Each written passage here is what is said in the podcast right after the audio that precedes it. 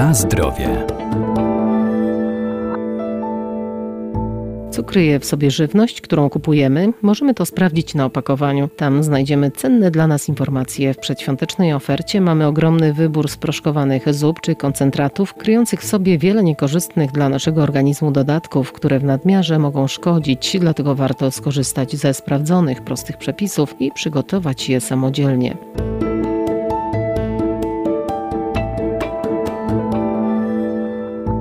Utwardzony tłuszcz roślinny, guma guar, sztuczne barwniki i aromaty to dodatki, które możemy znaleźć w składzie zup w proszku czy innych gotowych dań. Dlatego żurek i barszcz biały warto przyrządzić bez używania sztucznych dodatków typu E. Propozycje, które znajdziecie Państwo w sklepach, w supermarketach, to oczywiście przygotowane kondensaty barszczu białego, kondensaty żurku, ale tak zwane torebkowe barszcze białe i żurki są oparte tak naprawdę na skondensowanym, sproszkowanym mleku. Regionalistka kulinarna i restauratorka Elżbieta Wójcik. One zawierają odrobinę glutaminianu sodu, który ma za zadanie podkręcać właśnie tą taką smakowość. Ja osobiście zachęcam do tego, aby nie korzystać z gotowych sposobów na wykonanie torebkowe barszczu białego lub też żurku, ponieważ tradycyjny barszcz biały jest bardzo prosty w przygotowaniu. Potrzebne są w zasadzie do tego kości na wywar lub też mięsko, śmietana, zakwas samodzielny samodzielnie przygotowany lub też kupiony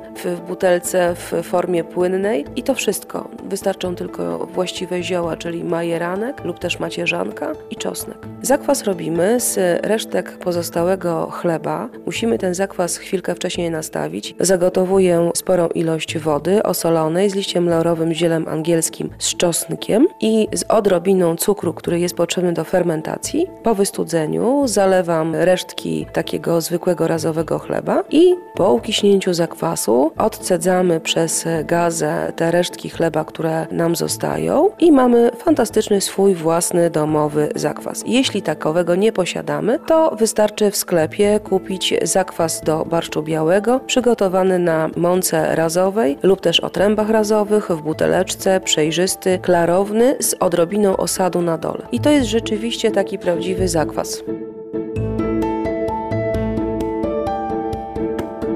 Na zdrowie.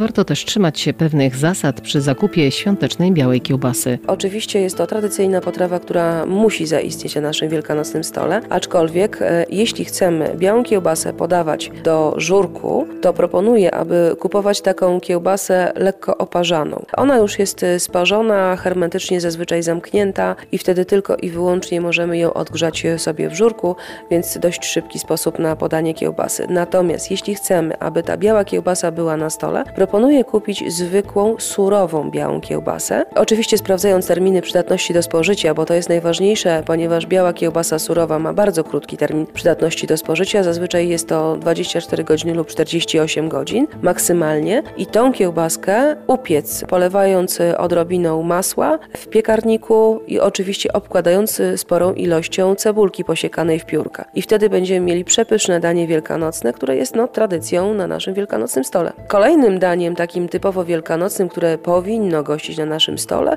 to jest przede wszystkim szynka pieczona, szynka wędzona, ponieważ po bardzo długim poście, który przygotowywał nas, oczyszczał nasz organizm, powinna zagościć na naszym stole z dodatkiem albo ćwikły, albo chrzanu. Proponuję, abyście Państwo zwracali uwagę oczywiście na mm, dymy wędzarnicze, w których jest czasami wędzona. Proszę na etykiecie zwrócić uwagę oczywiście na termin przydatności do spożycia i najważniejsza zasada, ile jest szynki w szynce, czyli z jakich produktów ta szynka została przygotowana. Jeśli ta etykieta zawiera taki wpis, że jest to 80-90% szynki, to oczywiście śmiało możecie Państwo kupować. Natomiast jeśli tylko taka szynka zawiera taki wpis, że jest to tylko 40% szynki, natomiast resztę są to substancje białkowe, różne inne gumy agar, to nie jest prawdziwa szynka, to są tylko i wyłącznie elementy, które zostały poddane różnym procesom technologicznym, aby wypełnić i zwiększyć objętość. Szczerze, szynka szynka to jest 100% e, szynki w szynce i wtedy najlepiej smakuje.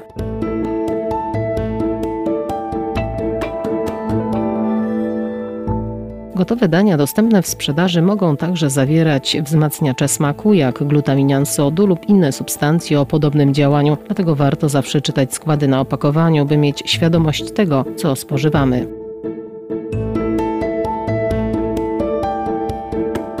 Na zdrowie.